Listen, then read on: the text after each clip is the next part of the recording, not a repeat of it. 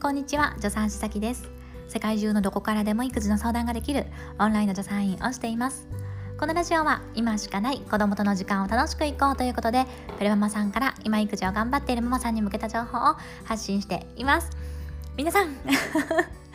聞いてください。もう転勤がですね4月に決まったんですよ。それでえー、この事例が降りてから慌てて保育園の情報なんかをね調べ出しまして、えー、するとね4月入園をさせたいと思うともう締め切りまで2日 2日しかないという感じでもうなんかバタバタバタバタ保育園のリサーチとか書類集めて書いて、えー、何をどこにどう出せばいいんだみたいなね ことに追われております。ということでねあの授乳の講座やりたいんですよね。こう保育園入園までの 上に向けての講座をねやりたいんですけれども結局ねそのスライド作りができない状態になっていてでもう時間ばかりが過ぎていってもう2月も半ばでしょ？もうやばいですよね。このままじゃもう入園に向けてみんなが動き出している、えー、時になってしまうのでもう本当にお蔵入りしてしまうんじゃないかと いう状況になっております。でなんかこの講座を作り上げるにあたってやっぱりなんかちょっとこう前もね話しましたけどうんなんかもうちょっともうちょっとなんか納得いかないと思ってこう調べ込んでいってですねえー、その延長としてなんか新しい母乳関係の本もねなんか3冊ぐらい買ったんですよ。で読みたくなっちゃって。で3冊ぐらい買ったやつも結局このね保育園とか引っ越し準備に追われていましてなんか読まないまま積んどくになってしまっている。もう大ピンチです。大ピンチの最近の私でございます。でですねまああのそんな感じなので私の頭の中はもう母乳一色今ね母乳母乳授乳授乳という感じなんですけれどもなんかねその思いが通じたのか最近はですね個人相談も母乳関係のご相談が続いておりまして昨日もですね、えー、お二人目ちゃんを妊娠中の方が2人目のね母乳育児に関して相談をしたいということで、ね、来てくださいまして今日はですね今日なんと朝8時半から 早い朝8時半からですね生後2ヶ月ちゃんの母乳相談ね、えー、乗らせていただきました。すっごい可愛くってやっぱ2ヶ月ちゃんってさいいですよね、まあ、ちっちゃくてね。うちもほら1歳になっちゃったからさ。すっかり赤ちゃんの感じが抜けて幼児さんっていう感じなので。あーやっぱり赤ちゃん可愛いと思ってね。しかもなんかねその赤ちゃんが本当に可愛い子だったんですよ。ほっぺたムチムチでね。ということで私は今日朝から8時半から癒され 癒され。そしてバタバタいろいろね仕事とかいろいろやりながらえちょっと一息一息ついたのでもう噛んじゃった。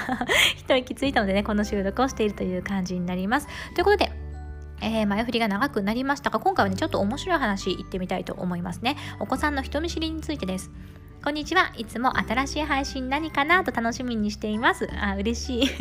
ありがとうございます。8ヶ月になった娘は人見知り中です。コロナ禍で人にもなかなか会えず、克服する機会をなくしてしまうんじゃないかと心配しています。両親ともに人見知りなので、コロナ禍でなくてもこのまま人見知りなんじゃないかと、えー、なんか心配してるということなんですね。で、人見知りについて、えー、遺伝なのかなとか、あと克服しようと思って人と触れ合っても意味がないのかなとか、何でもいいのでね、いろいろ聞いててみたいですってことなんですね。ありがとうございます。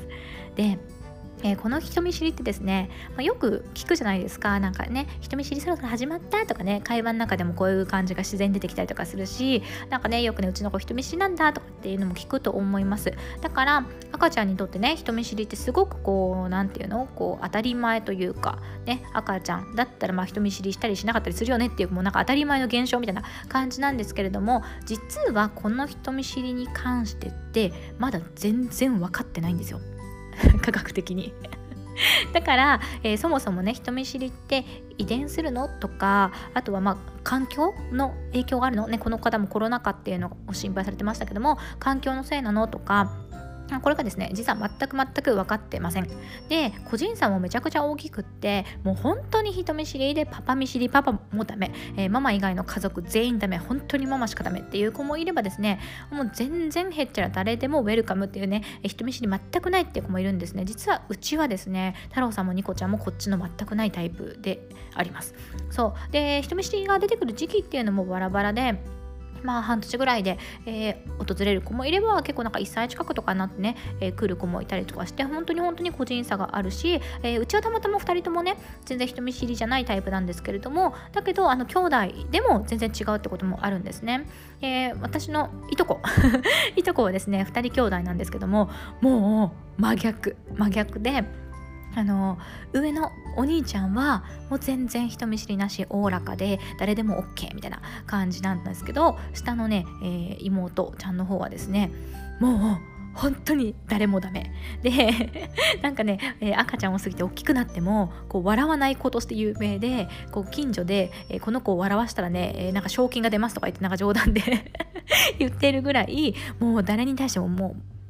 むすってしててこう人見知りをね、えー、発揮してっていうね、えー、こんな兄弟でも差がねあったりするんですよね面白いですよね。で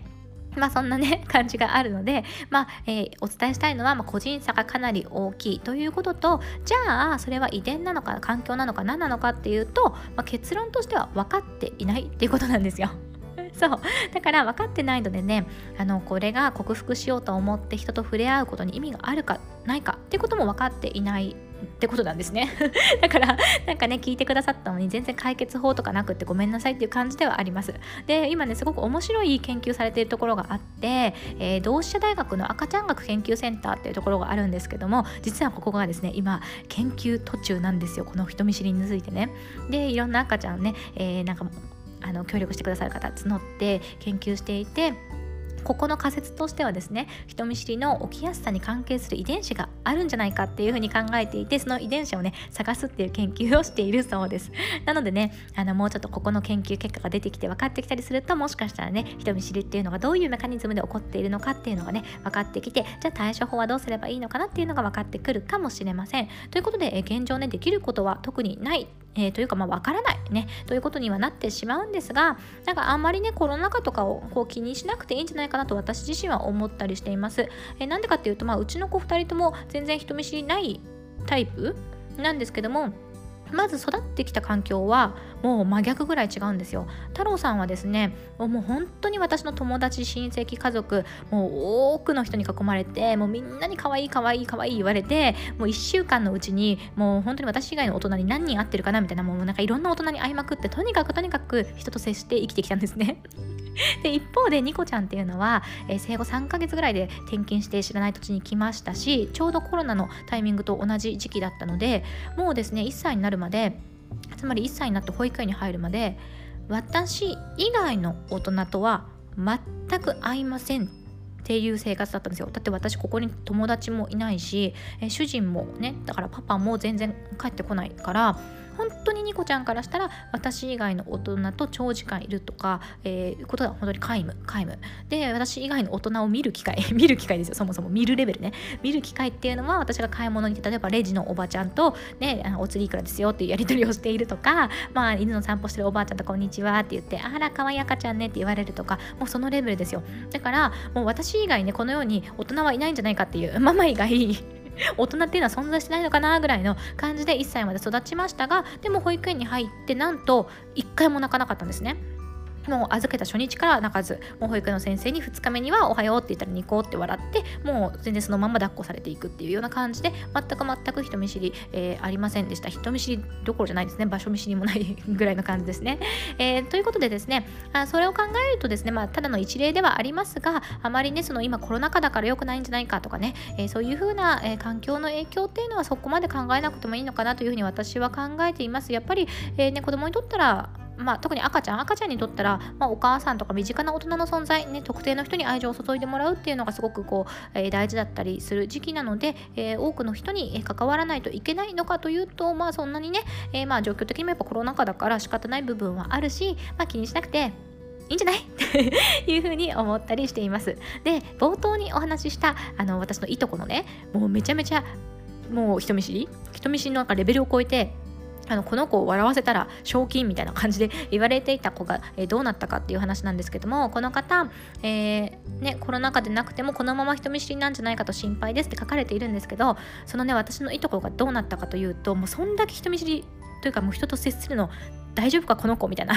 子供時代だったんですけれどもなんと今ではですね真逆で人の前にむしろ立つ仕事をしております。ちょっとなんかタレントっぽいようなねお仕事をしていてだからもう何ていうのもう日々むしろ人とすごく密に接しまくってコミュニケーションを取りまくっているようなね職業についているんですよ。だからですね、えー、子供の頃に人見知りでこの子は、えー、なんか人と関わるの大丈夫かなコミュニケーション能力大丈夫かなっていうふうに思ったとしてもですよ。こういう一例もあったりするんですね。つまりまあ大人になったら、えー、全然変わる可能性はあるしそれがその子の欠点になるわけではない可能性もあるという、えー、また一例もねございますのであまり、えー、心配されずに、ね、今を楽しんで可愛い可愛いってね、え赤ちゃんとの日々を楽しんでもらえればいいのではないかなというふうに考えています。ということで、えお話を聞いていただいて今回もありがとうございました。一緒に楽しくお母さんをやっていきましょう。またねこの研究結果、えその後とかね分かったらねシェアしますね。面白いですよね。はい。ということで、え今日もありがとうございました。助産師さきでした。またね